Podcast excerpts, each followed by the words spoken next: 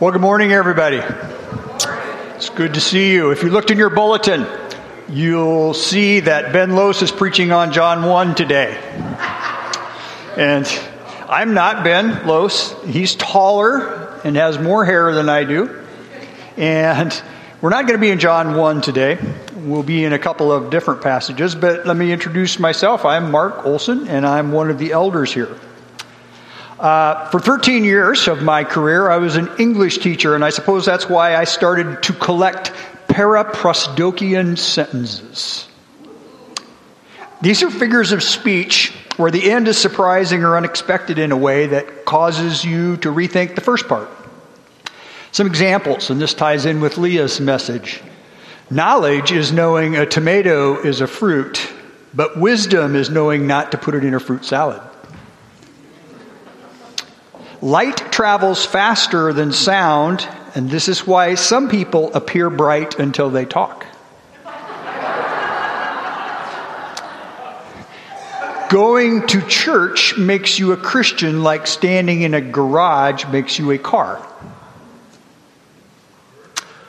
I didn't say it was your fault, I said I was blaming you. And if I could just say a few words, I'd be a better public speaker. Well, Jesus was the master of a paraprosdokian sentences. We find them in the Gospels. Here's one For whoever would save his life will lose it, but whoever loses his life for my sake will find it. I think what Jesus is getting at here is that when we give up, when we yield and we submit, then we gain. And that's what we're going to talk about this morning yielding, submission, and our relationship to authority. So let's saddle up. A piece of today's message I first wrote in 1999. I'd been a Christian for 16 years, and I gave the message the week before our old church extended a call to our new pastor. And on that occasion, the subject of authority and submission seemed appropriate. But as I reread my original uh, text yesterday, some of it seemed a little naive. Because the world has changed a lot since 1999, and so have I. I've been a Christian for almost 39 years now, and I've continued to think about submission and authority, and I want to reflect on that with you this morning. Some of my thinking has been spurred by our current political climate some stems from thinking about our social, economic, and racial tensions, the ones we live with, and some comes out of thinking about the pandemic, and some of it just comes out of thinking about my own life. All that to say, there are a lot of landmines for us to navigate this morning because submission and authority are terms that are laden with unfortunate cultural baggage. But my hope is that you'll receive our time this morning for what it is. It's just me talking out loud about some things the Bible says about authority and submission. Well, it seems to me that submission to authority not only protects us, but it's an excellent spiritual thermometer. I would suggest that it's our best measure of spiritual maturity. Our willingness to submit and the attitude with which we submit tell us more about our spiritual life than almost any other thing about us. Why is that? Well, because the natural human response to authority is defiance, not submission. Just think of the first story in the Bible. I mean, at its root, Adam and Eve's failure in the garden was a failure to submit, to yield to what God had said. And since that first act of defiance, the human will is only hardened and the only remedy for our hardened wills is the supernatural power of the Spirit of God.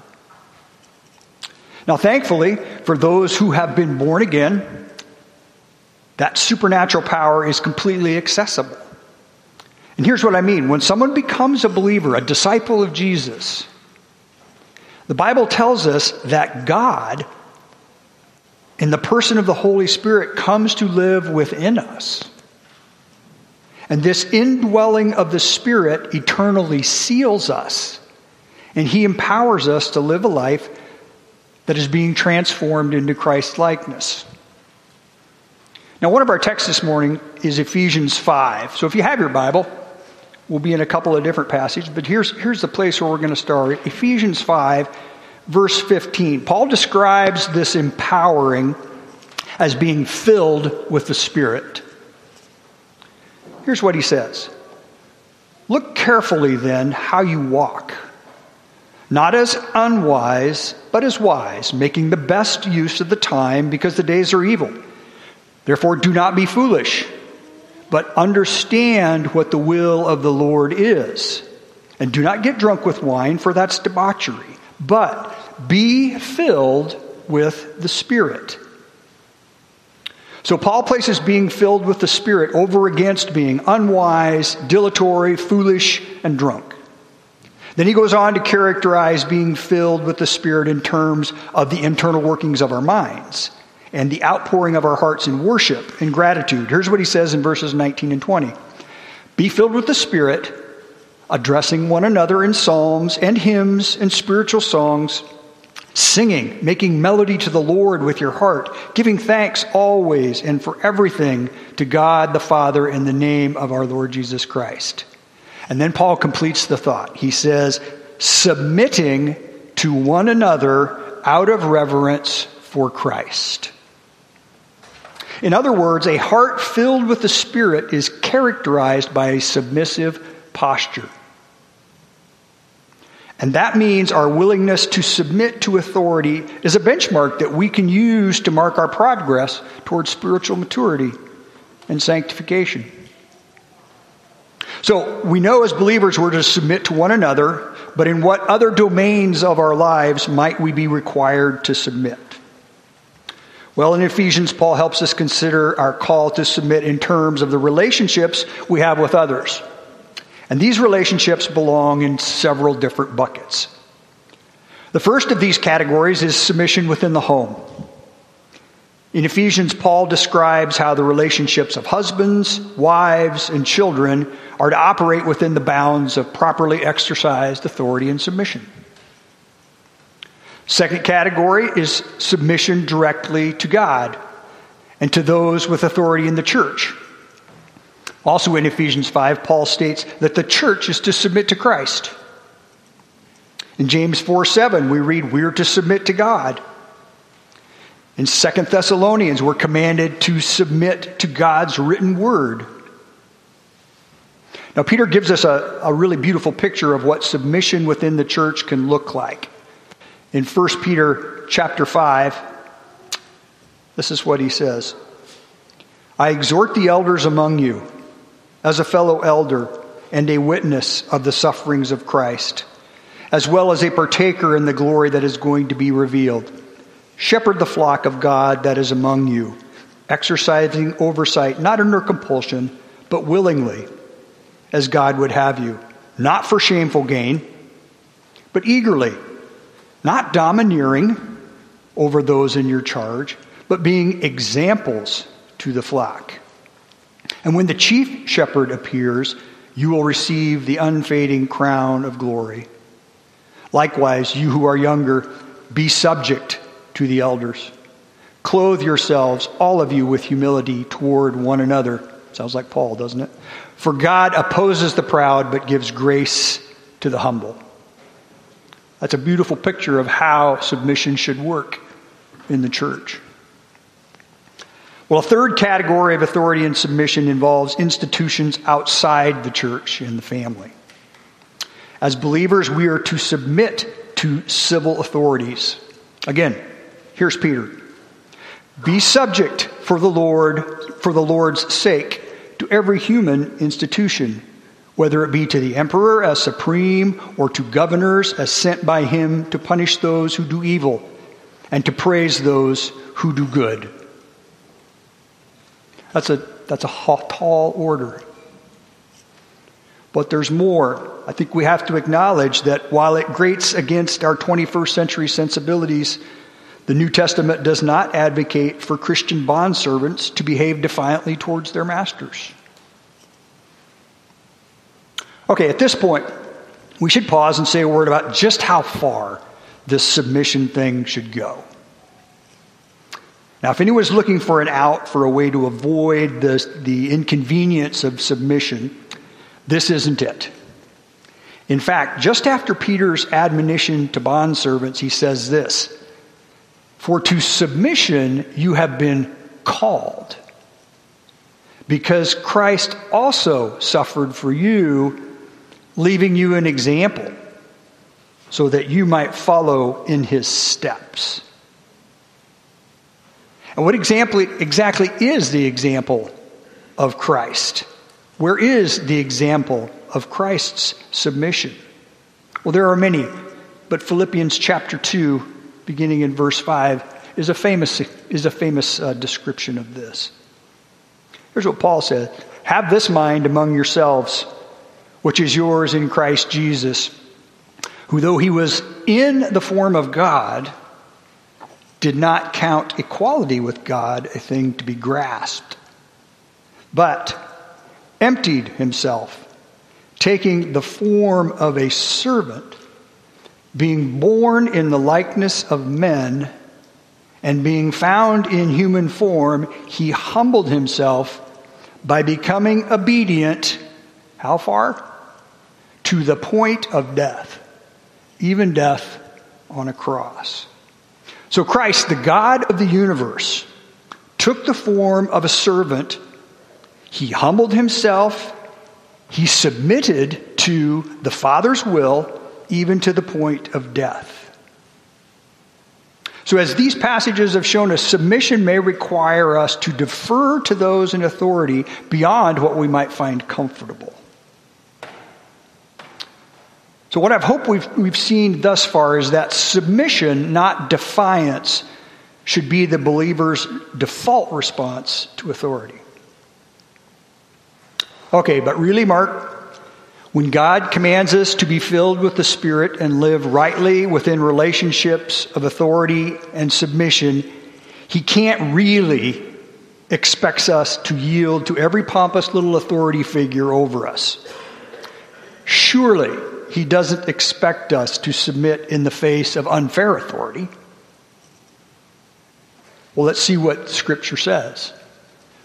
Famous passage, Romans chapter 13.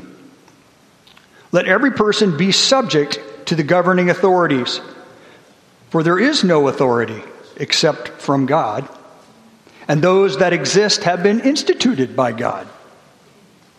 Therefore, whoever resists the authorities resists what God has appointed, and those who resist will incur judgment. Therefore, one must be in subjection, not only to avoid God's wrath, but also for the sake of conscience. Okay, so according to this passage, which authority figures have not been given to us by God? None. So then, which ones are we given permission to defy? None. So, are there no occasions when it's right for a believer to defy authority? Well, I wouldn't say there are no occasions. I would say there are far fewer than I might like to think. But certainly there are instances in the scriptures when believers rightly disobeyed authority. If you got your Bible, turn to Acts chapter 5. Think of the apostles here in Acts chapter 5, beginning uh, in verse uh, 17. But the high priest rose up, all who were with him, and filled with jealousy, they arrested the apostles and put them in public prison. But during the night, an angel of the Lord opened the prison doors brought them out, and said, Go and stand in the temple, speak to the people all the words of this life. And when they heard this, they entered the temple, temple at daybreak and began to teach. Okay, so of course they get rearrested and they're brought before the high priest. And so in verse 28, the high priest says, We strictly charged you not to teach in this name. Yet here you have filled Jerusalem with your teaching, and you intend to bring this man's blood upon us?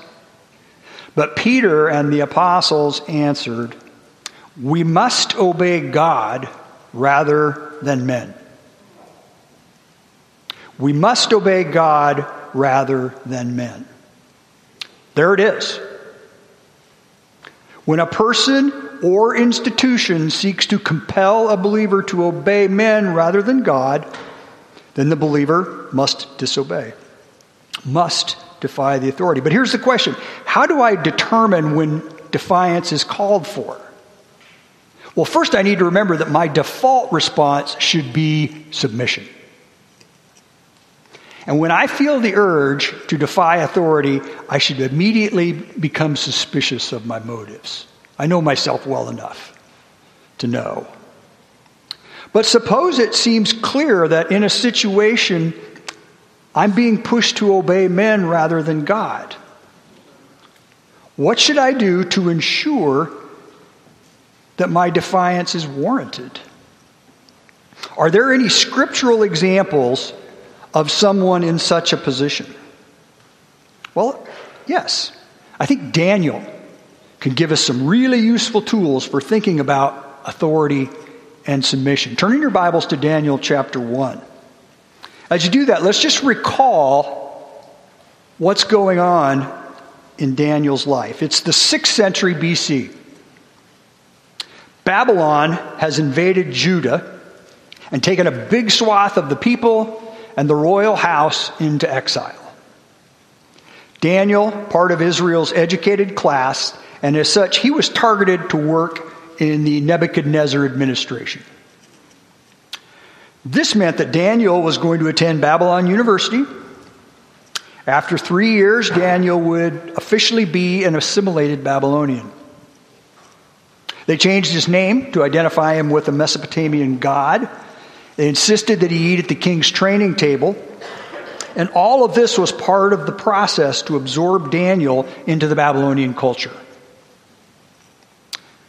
But in Daniel 1, it was eating at the, he was eating the king's food that was problematic for Daniel.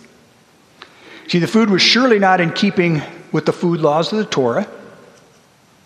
And furthermore, the wine was likely defiled through religious sacrifice. In any case, this was Daniel's I must obey God rather than men moment. Let's read Daniel 1. Daniel resolved that he would not defile himself with the king's food or with wine that he drank. Therefore, he asked the chief of the eunuchs to allow him not to defile himself. And God gave Daniel favor and compassion in the sight of the chief of the eunuchs. And the chief of the eunuchs said to Daniel, I fear my lord the king, who assigned your food and your drink. For why should he see that you are in worse condition than the youths who are your own age? So you would endanger my head with the king. Daniel said to the steward, Test your servants for ten days. Let us be given vegetables to eat and water to drink.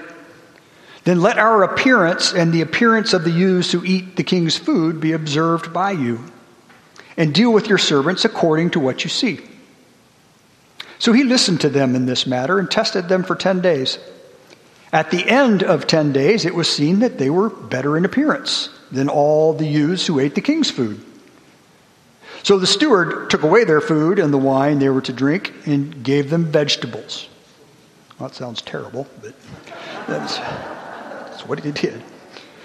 So, how did Daniel work through his I must obey God rather than men moment. And what in his response might be helpful to us when we're facing our own moment. Well, first, Daniel identified specifically how obeying this authority would be dishonoring to God. Daniel knew his Torah, and it was pretty clear to him that eating the king's food, drinking the king's wine would defile him and dishonor God. Notice that Daniel objects to a very narrow slice of what he's being asked to do. If we remember the life of Daniel, he becomes a chief administrator in Nebuchadnezzar's court. What else does he do? In verse 8, Daniel resolved. He made up his mind. I think of him as he's checking his conscience. He took inventory of his motives for defying the king's order. Third, he tried to determine what the authority was trying to accomplish. In verse 10, he seeks to learn the why. What's the aim of this diet? He asked about the purpose, and it seems to Daniel that the purpose is legit his health, his fitness for service is the aim. Fourth thing he does, Daniel proposed an alternative that would accomplish the king's purpose, but without dishonoring God. He proposed a test to see if after eating the vegetables, his health would be as good or better than the others. Fifth, he appealed respectfully to the authority. Sixth, he gave God time to work.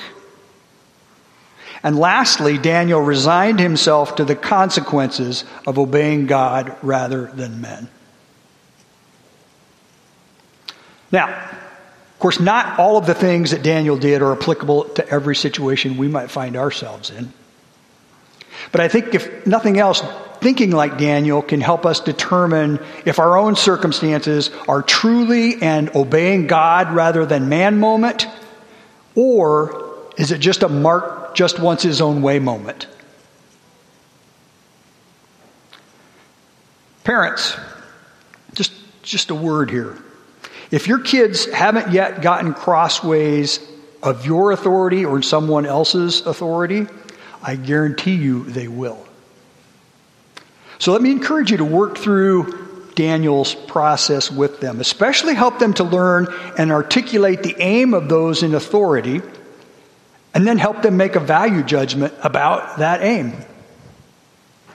And then, if the authority's purpose is legitimate, help them look for ways to achieve that purpose without compromising. If it's not legitimate, then that's a time for us as parents to step in. But even in that instance, it's a terrific way to teach about getting along in the real world. Finally, if after all that your child discovers that the purpose is legitimate, but there is no other reasonable way to achieve the aim other than what the authority demands, if your child gets to that point, then you should go into the other room and do the happy dance because they've achieved a level of moral reasoning that lots of adults never get to. Well, at this point, if I were you, I would, I would say, well, Mark, have you ever had any obey God rather than men moments?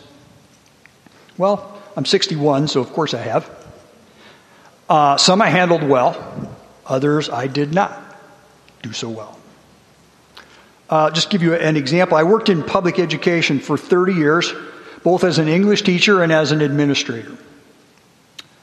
I recall as a teacher when the district said to teach this novel or assign this essay topic, but it just didn't feel right. In my experience, taking Daniel's model was sometimes a pretty good guide to a reasonable solution in those, those instances.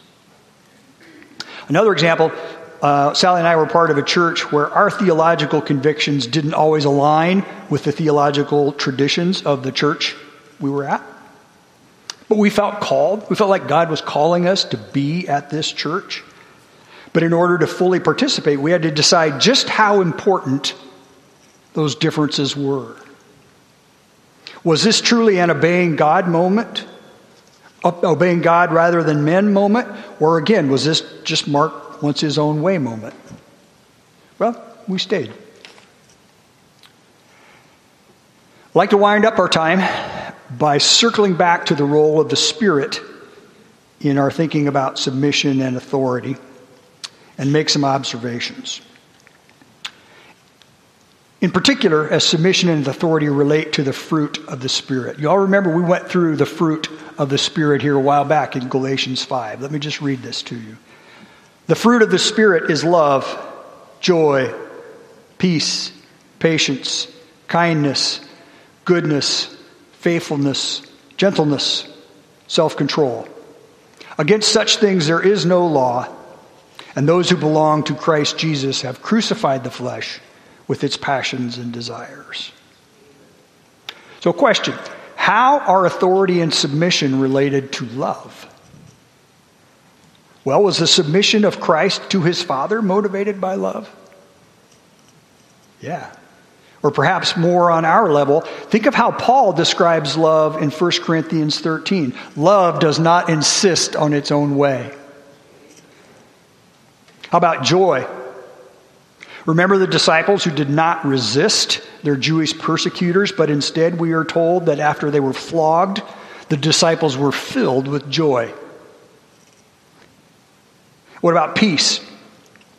Doesn't so much of my anxiety stem from me trying to assert my rights? Wouldn't submitting to the sovereign providence of God bring me greater peace? How about patience? Why am I impatient? I think it's because what I think I deserve isn't coming fast enough. Wouldn't giving up my right to what I think I deserve yield greater patience? How about kindness? When I'm unkind, it's often an expression of misplaced authority. I seem to believe that some person is responsible for thwarting the desire I have at the moment. And I become unkind when I fail to submit and recognize that my struggle is not against flesh and blood. How about goodness? Why do I fail to do good? Isn't it because I'm preoccupied with getting what I want? With asserting my will, with asserting my rights? Faithfulness. When I insist on my own way, when I obsess over how some perceived slight diminishes my standing in the world, and then I pursue my own vengeance rather than relying on the Lord's justice, that's when I show my faithlessness. Gentleness. Why am I not gentle? Isn't it because I've forgotten that I am not my own? I have been bought at a price. I have nothing that hasn't been given to me. And to be rough with another soul is to forget my own utter dependence on the grace of God. Last one self control. Without self control, all of my good intentions are just wishful thinking. But in the power of the Spirit, self control is possible. Listen to the Apostle Paul from, from Romans chapter 8 here. He says, To set the mind on the Spirit is life and peace. For the mind that is set on the flesh is hostile to God, for it does not submit to God's law. Indeed, it cannot. Those who are in the flesh cannot please God. You, however, are not in the flesh, but in the Spirit, if in fact the Spirit of God dwells in you.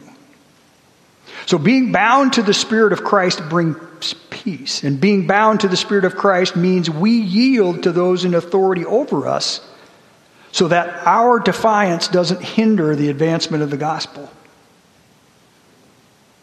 Let me close with the example of Paul. He's at the end of his life. He knows he's a goner. This is what he says Now I'm going to Jerusalem, constrained by the Spirit, which is another way of saying submitted to the Spirit.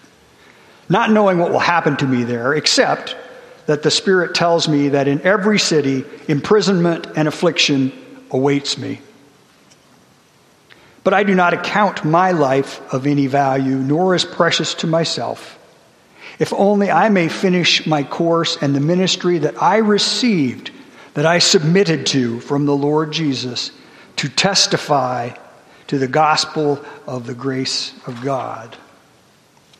I pray that would be all of our examples as we live our life this week. Let me pray.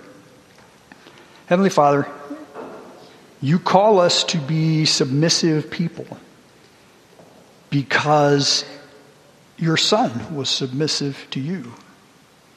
He yielded to your will. And we've been given that example. I pray that we would be a submissive people. most of all, submissive to your word and to the guidance of the Spirit. In Christ's name, amen.